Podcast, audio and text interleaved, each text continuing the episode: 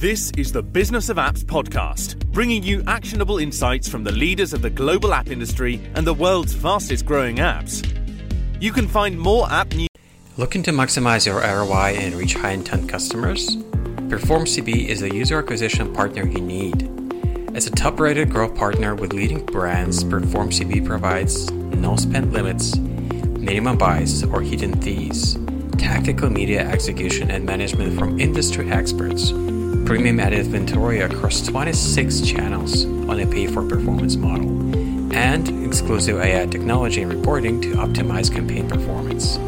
Visit performcb.com slash contact today to learn how the team can help you spend your ad dollars more efficiently. News, data, and analysis over at businessofapps.com. Welcome to the Business Apps podcast. On this show, we invite app industry professionals to cover various topics. We promise to do our best to keep it both insightful but brief. In this episode, we have Daniel Ushida, growth hacker at Growth Tribe Academy. Daniel, welcome to the Business Apps podcast. Thank you, Artyom. Thank you for having me. It's a pleasure to be here. Great. So, okay, raise your hand. I know I cannot see you, but still, if you ever have an experience, like you look at weekly reports for your app engagement and you see it's worse than you would hope, then you would expect to to get the engagement you're hoping for, but you have no idea why. What's the problem? So one of the possible culprits could be an issue with the app user interface. Something is spoiling user experience, and hence people don't use your app the way that you would hope even if you've never had this experience before, chances are you may in the future. So I've got Daniel to give you some practical advice on what to do. But as always on this show, let's talk about you, Daniel, first. Tell us about yourself, please. Sure, definitely. So, as uh, you mentioned, my name is Daniel. Uh, I'm a growth hack trainer and also growth hacker at Growth Tribe Academy, Dutch Scale Up. So, basically, my job as a trainer is to help individuals and companies to promote growth in their businesses. So I help startups, people who are already like in their uh, product market fit phase uh, to scale their business, but also uh, huge corporates to scale some new ideas, right? And this also mm-hmm. goes through helping them in developing uh, ideas and most of the times as well uh, apps. But I've been as well uh, entrepreneur myself uh, before becoming a trainer here at Growth Tribe. Back uh, in my business, uh, I had a lot of experience uh, working at the education and also consultancy industries. back in my home country, and also one of my most successful business was an app that I developed back there, where I connected entrepreneurs around the country so they could help each other in their business challenges. So basically a P2P solution where entrepreneurs, uh, they could uh, post their challenges, help themselves and get value uh, out of this. So also like I quickly uh, scaled uh, this uh, app back there, went mm-hmm. to other countries such as Chile. And now I'm here to help other companies as well to scale their businesses. Great. So you had the first uh, experience being an entrepreneur, you're having your own app, and you have the experience in education. So both these things allow you to be the growth hacker trainer. It's a good combination. Can you talk about the like evolution the app user experience? I mean, it's been more than 10 years since the app revolution took off with the advent of the first app store by Apple back in summer, I guess, 2008. So what was the uh, what was the standard back then and uh, where are we now? Like what kind of the standard for the app user interface uh, today? What, what people are expecting from an app when they launch it for the first time? Very nice question. So uh, if you think about like ux uh, and you think about apps as well and you think about 2008 it looks like a century ago if you think exactly. about it we had like 500 apps, if I'm not like mistaken, uh, when the uh, Apple Store was launched. And now we have nearly almost like a 2 million apps available if you think about like Apple Store and also Google uh, Store. So basically, I think that at the beginning when apps they were launched, they had this thing that they wanted to replicate sometimes websites or they wanted to replicate and mimic uh, websites uh, on desktop. And uh, well, they weren't like very uh, user friendly if you think uh, if you remember them right? Yeah i do. Uh, so if you think about like uh, tactics that were used for uh, I don't know a user interface, there was a lot of like a skeuomorphism. Uh, oh so yeah, skeuomorphism is basically when you try to replicate textures and real life objects to to your design. So mm-hmm. you could see like those calendars, for example, that it looked like you were like exactly using like a calendar. So if you see uh, now we evolved a lot like uh, for this. Uh, this was very important at the beginning, uh, especially because if you think about a new technology that people weren't like used to, this is a very valid technique to make people more uh, aware on how things should work and what are the actions that people should take. But nowadays, that we see like how app technology and also how uh, app user experience has been evolving how this actually uh, changed a lot. So if you see like apps nowadays, uh, design has become like uh, way more flat uh, as well. We had like a lot of simplification uh, of icons too. So many things are becoming like more, I would say, intuitive for the app user.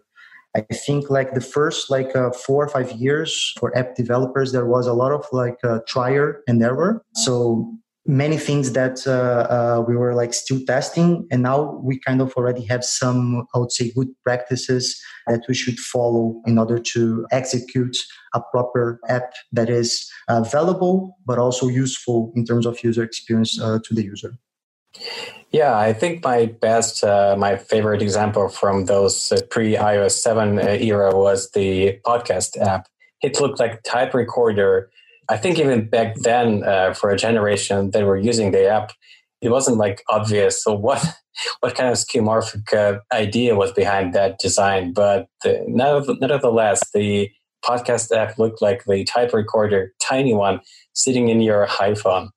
What about the uh, notion of like a, a onboarding? Like I don't think I can recall that notion was back then. Like these days, I can hear a lot of onboarding process. Like people start using an app, and uh, there's got to be some kind of procedure to make it easier for them to make it obvious, like every step. What are they doing with this app? Like so, you can uh, take off the table any possible question. Um, I don't think it was a, a big thing, uh, you know, several years ago. Now it's kind of a standard, right?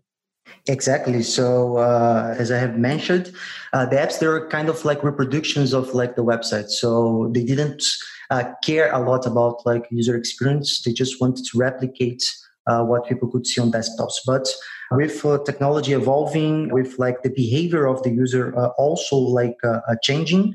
So if you think about how you, you used to uh, use cell phones like 10, 12 years ago, it's totally different when you think about using cell phones three, four, or even like three, four years ago, or even today. So one thing that many people actually notice is that onboarding your user in order to show the value, in order to uh, make it clear uh, what is uh, behind that app, it became a very important feature. So uh, this is something that I still see uh, doing like uh, the trainings. Some app, some companies who are building apps also failing on this. They just assume that users will know how to use their apps without any kind of structure. And usually I say that onboarding nowadays is like one of the most important features that app uh, has to be. Why? Because it's it relates uh, with what we call the wow moments. Okay, mm-hmm. so it also show to the user why that app is actually valuable. So what is the value behind, and why should I use that app?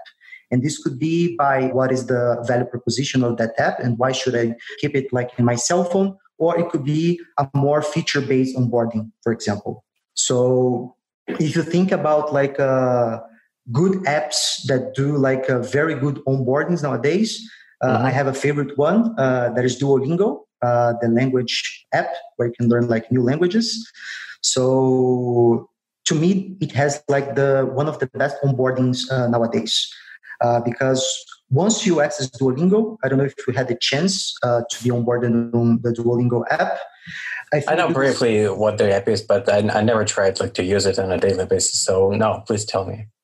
Yeah, so Duolingo is basically an app that uh, you can have like micro lessons on how to learn like a new language. So uh, before I moved to the Netherlands, uh, I had to catch up with some Dutch, of course. Uh, mm-hmm. the Netherlands uh, a country that is very like uh, English friendly, right. and I want to I, I, wanted to know more about like some words and things that I want to know more about uh, the language. So I downloaded Duolingo. And in the onboarding, uh, it's seamless because you download the app and then uh, you just answer some questions about preferences on how you want to learn or how is your level of the language. And then they do like a quick test with you. So to assess your language level. And just after showing you and giving you like personalized options on how you want to run uh, your learning, then they ask you to sign up. Marketers aren't just after impressions or clicks. They want efficient, pay for results strategies that convert their ideal audience into loyal users. Enter Perform CB, your key to outcome based user acquisition. Their AI powered media buying engine and patented technology targets media ideal audience and promotes their brand on high value placements at the perfect moment, ensuring an optimal user experience. Their team, with over 600 years of collective experience, prioritize marketers' key metrics, consistently refining their approach based on their value signals and down funnel events. If you're looking to maximize your ROI and reach high intent customers, PerformCB is the user acquisition partner you need. Visit performcb.com slash contact today. And to create mm-hmm. an account. So basically what, what they are doing this onboarding process is to show you the value that the app that the app has in order to convince you to sign up. Because uh, if you think about the conversion uh, and the retention curve of like uh, apps nowadays, you see that after like two or three days, most uh, of the users they uninstall the apps. Unfortunately, so right. I'm pretty sure that uh, you also had this experience uh, where you uh, downloaded app, you thought it was valuable, but once you start to use it, you didn't understand what the uh, app was for. Right, mm-hmm. yeah, and uh, this happens to um, many apps and also businesses who, that actually can show the value proposition, the wow moment, as we call it, to the user right away. So this kind of onboarding that Duolingo has uh, it's a very good one to promote, especially this activation moment, as we call it, but also long term retention, right?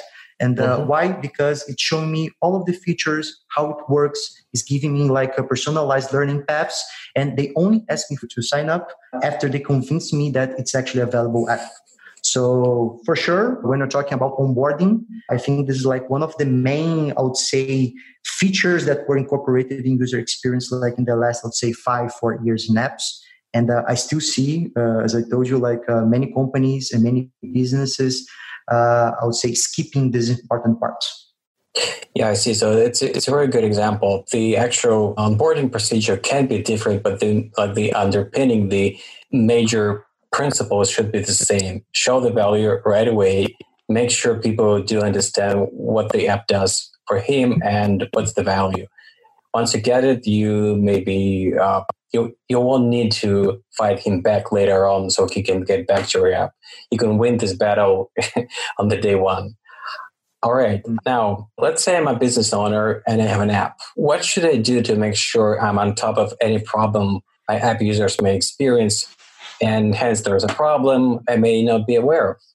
And once the problem was identified, what are my actions? What are my steps to avoid it in the future? Very good question. So, I had my uh, app myself, uh, my business that was uh, around like an app. And one advice that I can uh, give like to business owners is always be testing, always be talking to the customers. Uh, a mistake that I also see a lot is like uh, people develop an app, they come up with assumptions uh, inside a room or nowadays during like a Zoom meeting, right? Mm-hmm. But they never talk to the customers. They never saw, they never see the customers actually using that. So they don't understand anything about how is the process uh, of the user and how the user experience actually plays a role. So they think about features, they think about like uh, anything that is, uh, they, they think they might add value to the client, but they never ask the customers to see if something is happening. So once you start to adopt this kind of, uh, I would say, uh, more uh, testing and uh, growth hacking or growth marketing uh, mindsets uh, in order to test constantly, you always be anticipating problems that will be happening. So you won't be surprised by uh, any kind of like problems that might show up. All right, so you have to be ready actually for um, problems because it shouldn't be a surprise for you that actually no matter how hard you're trying to guess the mindset of your user it's not given it's not guaranteed that you'll succeed in this effort you're doing your best but yet you have to test later to make sure that actually this is the reality you've guessed it mindset right and the expectations you're assuming your users have are actually real expectations not the imaginary ones exactly so yeah. Mm-hmm. When we're talking about like what we call like the experiments, it's very important to do user testing. Okay. So uh, I see uh, uh, again a lot of entrepreneurs and also a lot of business uh, launching apps, uh, but uh, without testing since the beginning. Mm-hmm. And understanding who are you talking to, uh, what are the problems that your user uh, has. It's fundamental if you want to uh, build a successful user experience for uh, your app and also for your customer. You have to understand what are the problems, what are the routines, and why in what situations actually your user uh, is using your app. Because then you can adjust all of your UI uh, as well to that routine, to that like specific I would say, habits that the user has. And always be testing, always be in touch with the customer and running experiments, always to try to improve this like UX is fundamental to be, I would say, or to be anticipating problems that might be happening. So you'll be ahead. You won't be behind the problems. I, I think I can remember, you know, back like five, six years ago when I had an experience of working in a marketing agency, doing focus group testing was a thing. So to avoid any problem in the future, to avoid this uh, delusion when you're thinking that you, you've guessed the mindset right, but actually that's not the case. You're uh, setting up the uh, testing uh, with this set of uh, with a number of people who will be who will be checking your app, its features, and reporting on their experience for a given period of time. Is it something that is actually uh, like this is what people do now? Is is it still relevant? Yes, I'm uh, personally like a big fan of this kind of qualitative research. So doing this kind of focus groups and also doing like in-depth interviews, uh, they're very good. Uh, I would say. Uh, resources to try to explore how your user actually uh, is dealing with your app but mm-hmm. uh, of course, nowadays we also have some tools uh, that can be used in order to assess, especially try to do screen recordings, for example. There are some tools that are specialized for apps uh, in order to see how users are behaving when they're using the app, where they're clicking, where they have difficulties in order to go on with the experience. So yes, I wouldn't say that focus groups are a thing like from the past. I mm-hmm. personally like uh, like them a lot.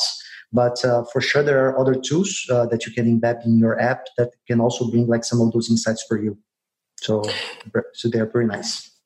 Right. I think I, I know what you what you mean. There there are tools that allow you to capture the actual user experience inside the app, like every like every action that is taken, and give the detailed report afterwards, like how much time was spent on the specific screen, what was the um, like it's the next best thing being actually next to the person who is trying an app like recording his his actions with an app and see what kind of possible problems can arise i personally ran like mm-hmm. uh, a lot of like those kind of like more qualitative tests uh, like uh, in loco as well and mm-hmm. Uh, i know that those like uh, screen recordings uh, tools they are very good because it can give you insights if you don't have the time to go outside and actually see your user using your app but I always recommend actually try to see your user uh, using the app.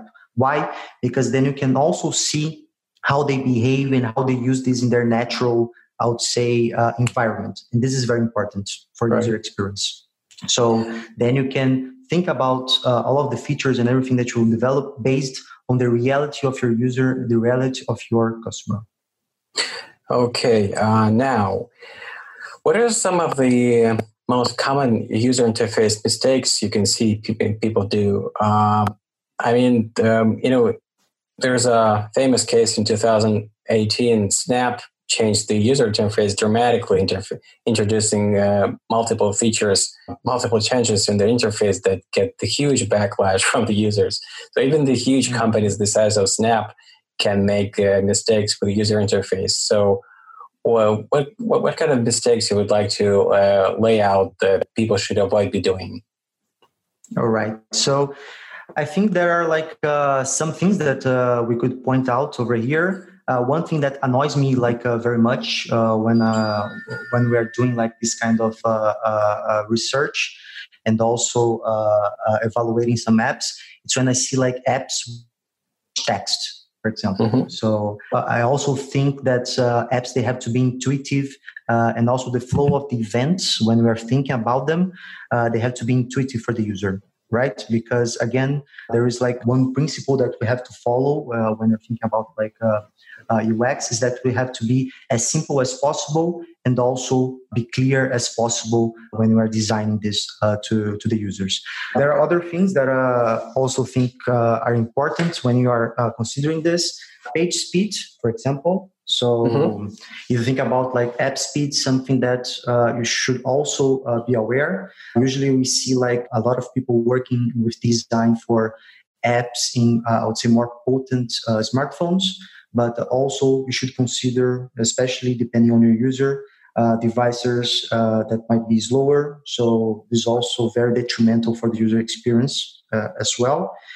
And I think that everything that adds uh, extra friction uh, to your UI is something that also you need to bear in mind. Uh, apps they need to be as simple as possible, such as business, and also show the value as soon as possible to the users. Because I think this is like the key to success. Gotcha, Daniel. Okay. Uh, now I've got a few quick questions for you. And here we go. Are you iOS or Android person? Good one. I was Android at the beginning, but uh, now uh, I think uh, I'm totally iOS for sure. so you switched the the the platforms. Yeah, uh, yeah. yeah. Was it the? So I had my first. Was it the iOS as the platform or the the hardware, the iPhone itself? Uh, it was the iPhone itself. Uh, so I was a big fan of Android, but then I had the chance to have my first iPhone. I would say like uh, five, six, six, year, six years ago, and then I would say it was a life changing event for me. I see. Uh, all right. So, uh, do you remember your first mobile phone? First phone, I would say it was a Nokia. Those like uh, big ones that uh-huh. look like uh, bricks that you could like uh, throw at the wall and they uh, would still like uh, keep working. If I'm not mistaken, I think uh, it was Nokia 1100 that had like those that white keyboard. Wow, I don't think I can recall that one. I think the only one I can recall 30, 3210 because it's was the, the most popular one. What about your favorite app now and why? Favorite app? Let's see. Well, I think that professionally speaking, I'm a big fan of uh, Slack uh, in terms of usability. I like it Slack very much uh, for work. But personally speaking, uh, the app that I like the most and I use the most, uh, I don't know if it's like a little bit surprising, but it's Pokemon Go. Hmm. So this is like uh, I think the app that I spend like most time nowadays. Also, yes. I'm trying to mm-hmm. experiment more with uh, TikTok as well. Something that uh, uh, I'm trying to get like uh, more info about. Something that is spending more time, uh, especially because they have a very interesting, I would say, uh, user experience too on how to provide value very quickly and engage you to keep coming back. So it's a very interesting like business model as well. All right. What about kind of the opposite question? What is there any app that you tried and uh, your personal experience was ah, all that hype, it doesn't deserve it. It's actually it doesn't work for me. Well, specifically one, I couldn't name it one, but uh, I can tell you like about apps that I really don't like using. And mm-hmm. uh, apps that I really don't like using are airline uh, apps. So I think before the pandemic, I was traveling a lot, uh, going uh, a lot to other countries. And uh, when you see like some apps from uh, big uh, airlines, uh, I won't mention names, mm-hmm. but you ask yourself what those guys were thinking when they're designing like this app. You know, those guys they also use this app to go to the airport and embark, and it's impossible that they're not thinking about this UX. You know, So this is something that annoys me a lot. I would say most of the airline apps they are very very bad. Yeah, I think I can recall the same experience without naming any specific apps, but I definitely hear you. Um, what about new app technologies that you're most excited about? What are you waiting for in apps? Well, one technology that I think that is also very nice once we start like developing this more in depth is uh, AR. So as I just mentioned to you, like Pokemon Go is a big thing for me, and uh, I think that AR has like a lot of possibilities. So integrating like the real uh, world around us also with the app, I think this is going to be like a game changer for uh, user experience uh, for apps. So now uh, I was actually trying to uh, buy a couch. The stores were closed, and I don't know if you know, but there is uh, IKEA has also an app oh, yeah. with AR. Uh-huh. So you can basically put a couch on your room so you can see exactly how it will fit in your room. And I think this is actually a, a big game changer, especially if you're talking about retail, right? So right. it allows like uh, a lot of possibilities uh, to engage users during the journey, during the experience, and also like to make them, I would say, take decisions quicker. And uh, also, I think in other technologies, the more extensive usage of like data, especially if you're talking about machine learning uh, on apps, and again, for those big uh, industries, uh, for retail, for e-commerce, I think this is also going to be like a big changer in a few years. It's not going to take a lot. All right, got you. Actually, that was the last question. So before I let you go, how people can know more about what you do? Well, you can always uh, access uh, Growth Tribe uh, website, so growth, uh, growthtribe.nl. There you see more about uh, the work uh, we do by educating uh, individuals and uh, companies uh, in growth hacking and how to improve their business and how to scale their business. And also, you're always free to connect with me uh, on LinkedIn. So if you type my name, Daniel Ushida on LinkedIn, find me and I will happily join you for a virtual coffee if you want. Cool. Great. Thanks so much for your time and coming on our podcast, Daniel. Thank you. Thank you. Bye bye. And that was Daniel Ushida, Growth hacker at Growth Tribe Academy. To listen to more episodes, subscribe to our podcast on iTunes, Spotify, and Stitcher. Just search for Business of Apps and you will find us easily. Once you subscribe, you will be able to get new episodes on your smartphone, tablet, or computer as soon as we release them. And please don't forget to leave us a review and comment. It is highly appreciated. And all episodes will also be available on businessofapps.com. See you next week. This is the Business of Apps podcast, bringing you actionable insights from the leaders of the global app industry and the world's fastest growing apps. You can find more app news, data, and analysis over at businessofapps.com. Thank you for listening to the Business of Apps podcast. For more, head on over to businessofapps.com.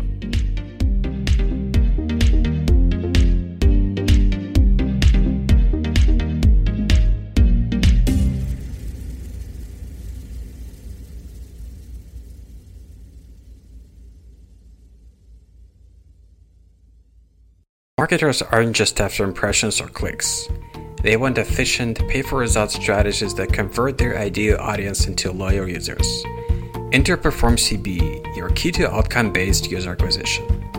Their AI powered media buying engine and patented technology targets media ideal audience and promotes their brand on high value placements at the perfect moment, ensuring an optimal user experience.